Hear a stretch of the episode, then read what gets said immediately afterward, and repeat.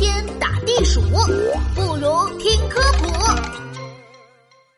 笨猪是假的，懒猪才是真的。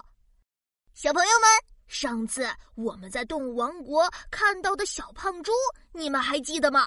今天我们又要找它玩了，快和琪琪一起出发吧！哎呀，我怎么忘记上次的泥潭在哪儿了？唉，我可真是个小笨猪啊！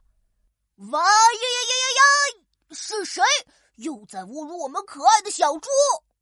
糟糕，被小笨猪听到了，不能让他知道是我在说猪笨呀！啊，呃，是谁？到底是谁？快站出来！我琪琪大侠要好好修理他。得了吧，琪琪，这里就我们俩，你就别装了。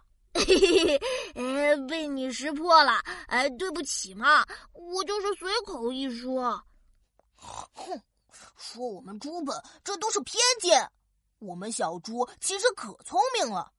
就说我们的鼻子吧，那是超级厉害，对气味的追踪能力可不比小狗差。而且我们小猪记忆力超强。上个月、上上上个月吃了什么，我全都记得，堪称动物界的记忆大师。